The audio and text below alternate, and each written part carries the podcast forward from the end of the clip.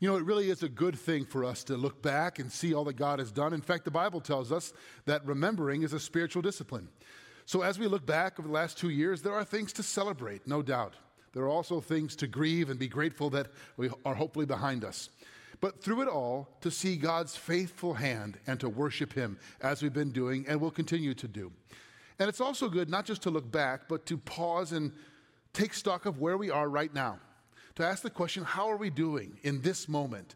To get a sense of uh, how the church is. Now, there's a lot of studies being done about the church in the post COVID world.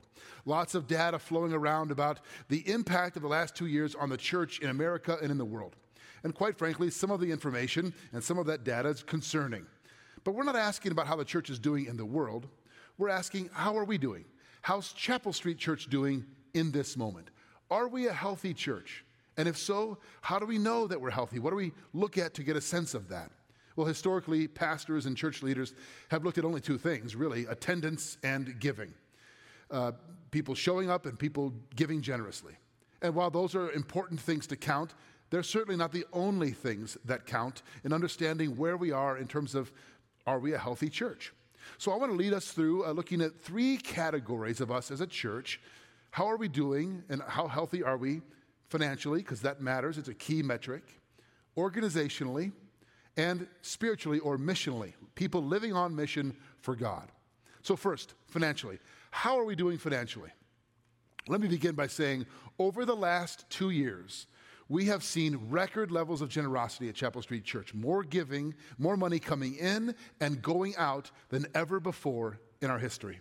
In fact, inside of this little circle here that you see on the screen, is money given in over the last two years. And these four little icons on the outside, this is money given out over the last two years. Without going into too much detail, we have given away over $2 million to the work of God outside of our walls over the last two years. I just want to pause and say, Praise God for his provision, for the way he has blessed us to bless others. And thank you to all of you who've been generous to that vision and mission over the last two years and long before that. We've also seen one of the key numbers here is number of new givers. This is one of the key indicators of a healthy church. More new people connecting and deciding to contribute financially to the work of God in the local church. We've seen record numbers of new givers. And this last number here, $120,000 through neighborhood church generosity, because you as a church family were more generous in December than we anticipated, far more generous, we decided to be more generous than we had planned outside of our walls. And so we gave away an additional $120,000 just this year to local churches because we care about the work of God, not just here, but in other churches as well. It's been so much fun to bless those pastors who weren't even asking for it and to say, We believe in you, we pray for you, we want to bless you. So, to those of you who give faithfully to the mission here, again, thank you. Your giving honors God and it's making a difference. To those of you who haven't taken that step yet, perhaps you've connected online or in person, but you haven't given yet generously uh, or, or at all, let me just talk to you about growing in generosity by drawing a little staircase here. You know, we're all in process in every area of our lives. And when it comes to generosity, we're all growing in in process as well. For some of you, you've never given before. So maybe for you, it's just the first step. Make a gift. Take a first gift of giving of what God has blessed you with to the local church, giving back to God of all that He's given you. And then some of you, you you give, but you only give when it occurs to you. And so maybe the next step for you is to become consistent in your giving rather than just when you think about it, to set aside a consistent pattern of giving. And then for those of you that are consistent, the next step would be how much? Proportional. To make a prayerful deci- decision about how much of your resources that God has blessed you with, you will give away, proportional giving. And the last step, and I think this is where God wants us all to get to in His time, where He's, he's working on all of our hearts, is to become joyful and extravagant givers those who are excited about and think and pray about how can I give more to what God is doing. This doesn't just mean the local church, it means to God's work in the world. So, for all of us, I think it's worth us looking at this and thinking, where am I? Where's my family? And what's the next step that we could take? Well, there's more that we could say there, but it's exciting to see that we're doing well financially and we're praising God and thanking all of you. Next, organizationally. Now, the church is not an organization, it's not a business institution. But it is made up of people who are organized. The church, of course, is a spiritual body of which Jesus Christ himself is the head. But it is human beings organizing together to accomplish his mission. And of course, he is the most important part of any faithful church. And all of you, as members of his body, are key to that mission. But I want to speak to you about two subsets our staff and our church board.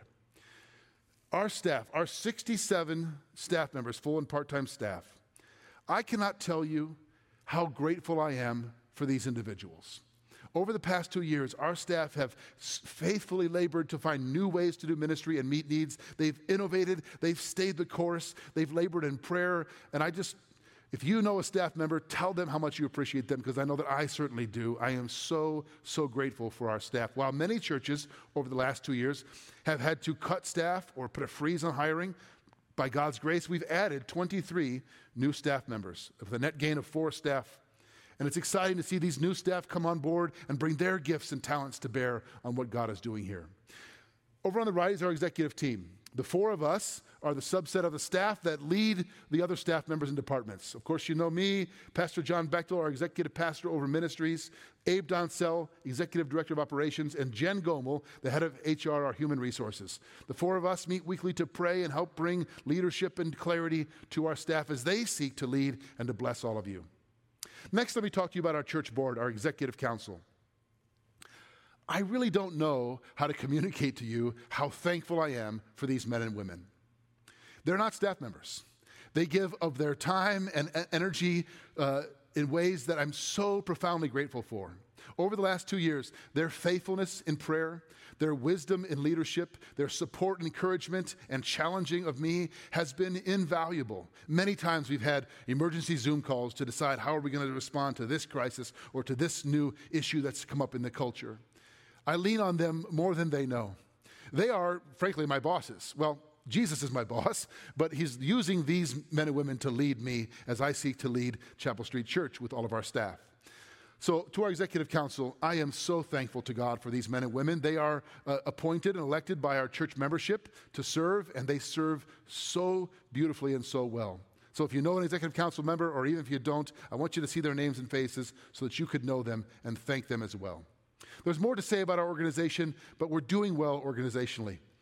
Last, and perhaps most important, I want to speak to you about how we're doing spiritually or missionally. Meaning, how are we doing in terms of accomplishing the mission God has given us? We could spend hours telling stories about people experiencing grace, growing in faith, and making an impact. But I want to look at a few data points which highlight many of those stories and give you a, a, a picture of how we're doing. Over the last two years, 257 people have gone through Rooted. That's our 10 week course about the mission and life of God. And if you've never been through Rooted and you're looking for the next step, let me encourage you get involved in a Rooted class. Keep in mind, 257 people during a time when we couldn't even meet in person. Many of them met via Zoom class uh, uh for a while. And that number continues to grow. 165 people taking the step of baptism to publicly declare that they belong to Jesus. One of the key indications of how we're doing spiritually we launched a campus in North Aurora during a pandemic. We launched our fourth campus during a global pandemic. I had pastor friends who said, Are you sure that's the right time? That's kind of amazing. And it is amazing. By God's grace, that campus is flourishing, new people coming every week, and they're doing well. And then our online services and new connections. We've seen 3,000 people, new, con- new connections over the last two years. Much of that has to do with our online services. Prior to COVID, we'd never streamed any services at all. And now we see God using that in profound ways. In fact, I regularly talk to people who are shut in or can't get out for health reasons who say, Thank you for the online services. It's our lifeline and our connection to what God is doing in Chapel Street Church. Please don't stop those services. So, to those of you who are watching, asking that question, don't worry, we're not stopping. Online services are not a, a replacement of being in person if you're able to come but they are a great supplement uh, to in person ministry, and we see God using that in powerful ways. Of course, there's more that we could say, and every one of these numbers represent lives that matter to God. But we see God working in us missionally as well. Let me just talk to you about how our congregation is doing, how I sense we're doing as a whole. And I want to talk to you about this by drawing four buckets. I'm a visual learner, maybe this will help you as well. The first bucket is those that I would say are more engaged. Over the past two years, COVID has caused them to lean into Jesus more, to be more connected in community, in Christian community, to dig into his word more, to be more on mission in their lives and connected with the work of the church. And that's many of you, and praise God for you. Keep at it. The next bucket are those that over the last two years have become less engaged. You're not disengaged, you're just not as engaged. Maybe there's been some distraction, some disappointment, some loss, some you've gotten out of the habit and you've just drifted a bit. And we see that happening as well. The fourth bucket are those who are, well, quite frankly, they're just not here anymore. They're gone.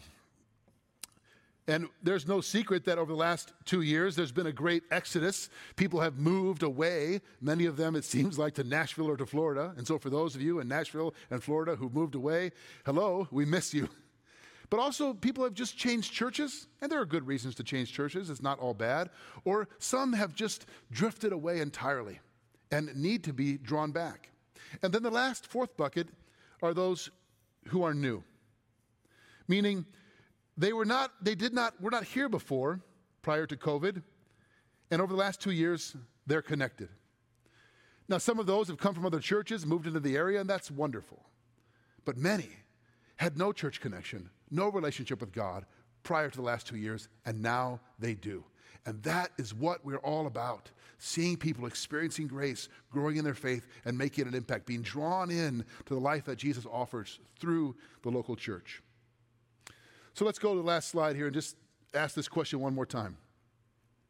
How are we doing? As we celebrate and look back and then take stock of what we're doing now, are we healthy? Are we doing okay? Well, I think with, with, with all humility, I can tell you, based on these data points and others, yes, we're a healthy church. We are not a perfect church. There's no such thing as a perfect church. We are not a church without flaws or without challenges or areas where we need to grow and seek God's grace daily. But because of His grace, and thanks to many of you, we're doing well. We've seen God do remarkable things over the last two years. We are uniquely poised for what He has for us in the future, which we'll talk about later in this service. So, once again, thank you to all of you for being a part of what God is doing here at Chapel Street Church. What a privilege it is to be part of the local church. Now, more than ever, the mission of God and the gospel in the local church is needed in the world. What a great thing it is to come together to celebrate and to worship Him, which we're going to do right now across all of our campuses by singing the great hymn, Great is Thy Faithfulness. Well, again, it is, it is good to be with you. Just the image of all four campuses and unified voice singing those words together, declaring that out loud together, that, that it's almost like I, in my head, I could uh, envision sort of or, imagine that I'm hearing from all four campuses. It was probably just you guys, but I thought like I could hear Keslinger and I could hear North Aurora and South Street. And, and I, think we, there was something about that that we needed to do um, that was important for us in this moment to reflect and recognize God's faithfulness in, in the midst of it across the board. And hopefully by now, I think you've probably picked up on a theme for today is that we have gathered together to, to remember and to celebrate the fact that God is faithful. We've seen that play out in, in any number of ways. I appreciated Pastor Jeff's update because oftentimes I think I can I can be looking back and I can look forward and I forget to stop and pause to recognize what he's doing right now in in our midst and to thank him for that and and maybe you're like me one of the things that um, you'll see when you read the Old Testament is when God is moving and working in his people and his family and the people of Israel and he does something extraordinary like uh, part the Red Sea and lead the people out of exile and um, into the promised land.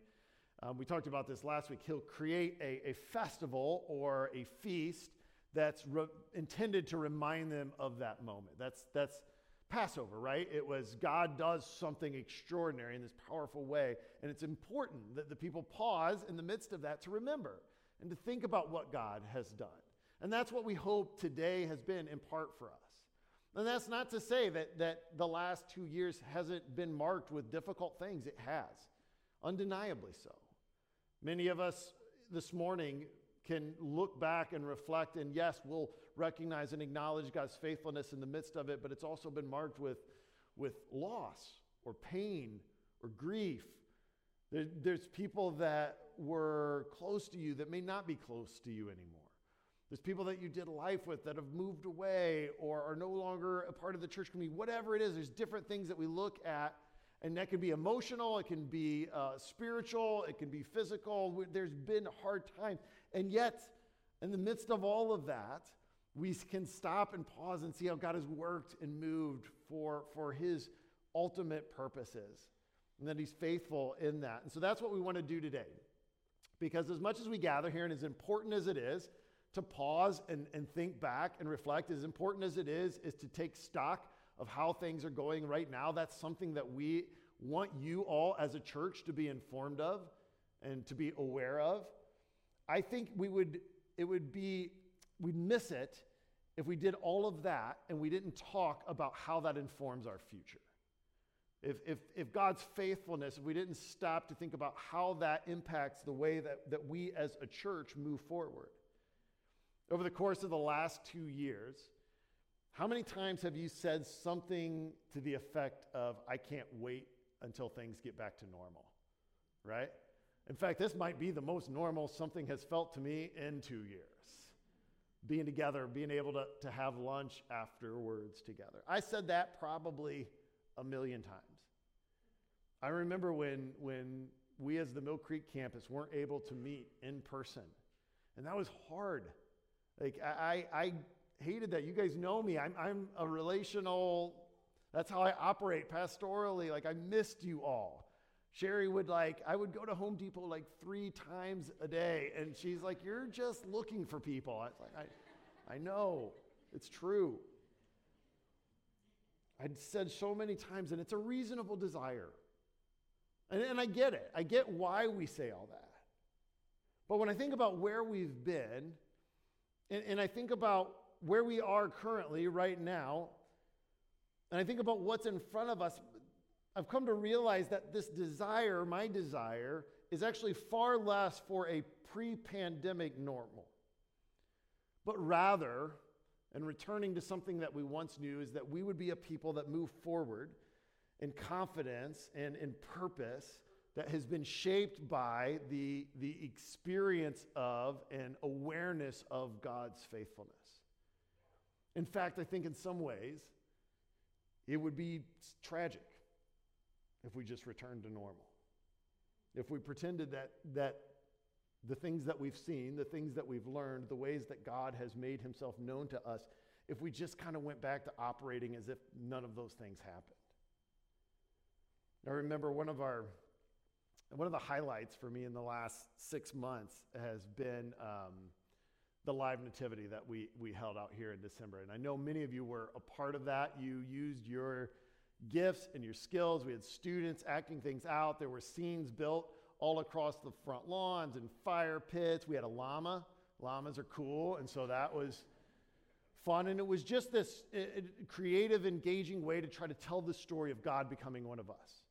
We wanted it to be a way for people to experience how much God loves them, that He became all, He came all this way in order to meet us, in order to redeem us. And, and I was just so encouraged by how this team put this together and, and all the different gifts that were used. And yet, at the end of the day, we did it two nights. And at the end of the second night, I was exhausted.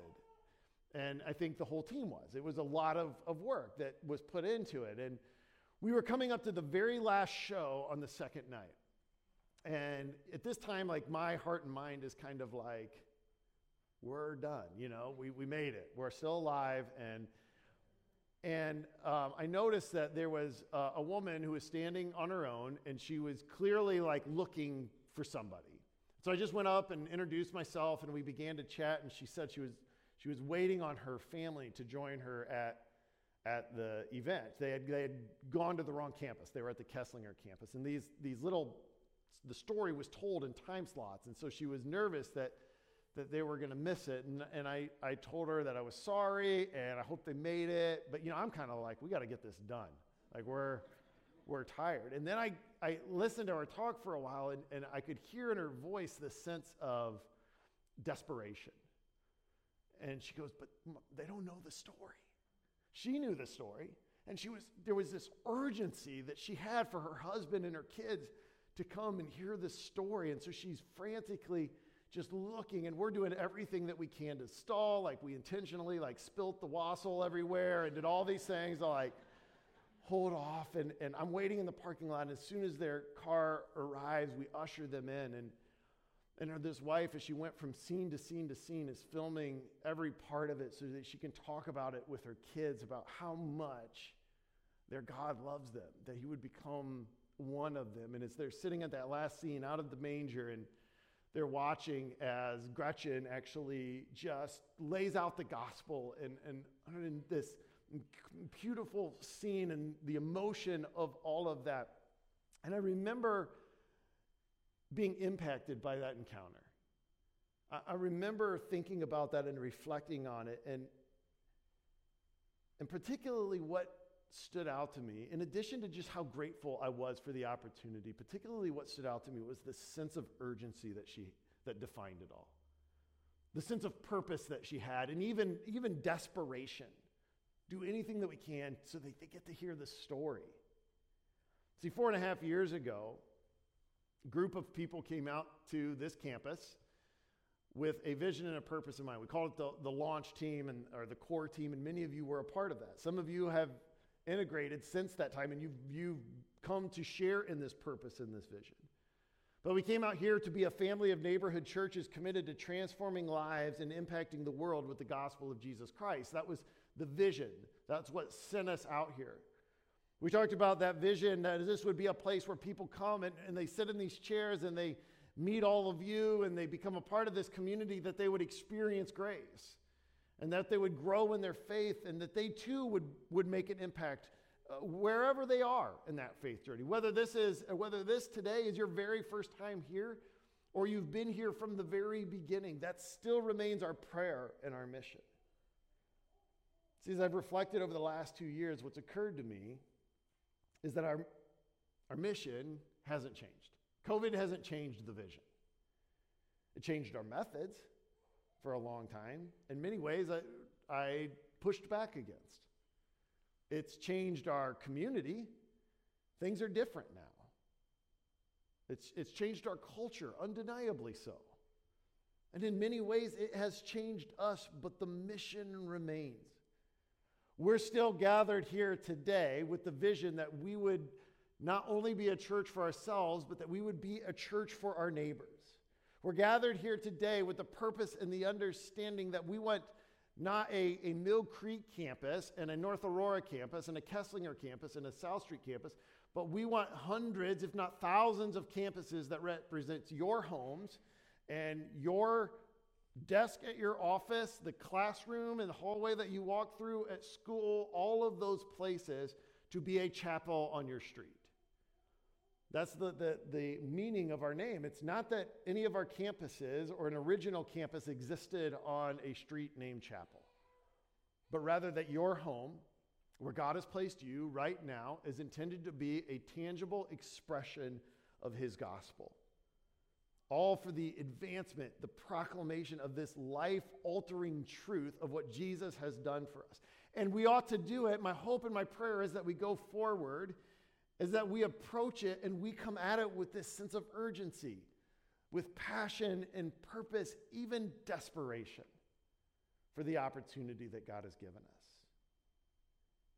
And so, as we think about this, as we reflect on moving forward and and all the opportunities that God's put in front of us, I want to just kind of highlight two quick things.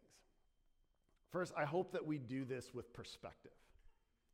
I hope that we do it with perspective. There's, a, there's an encounter that Jesus has. It's, it's somewhat famous, and we talk about it a lot, but it's with a Samaritan woman by a well in the middle of the day. And, and as is oftentimes the case, the disciples are there and they're confused by the whole thing. And after this, they come up to Jesus and they're worried about him. They ask if he's eaten anything recently.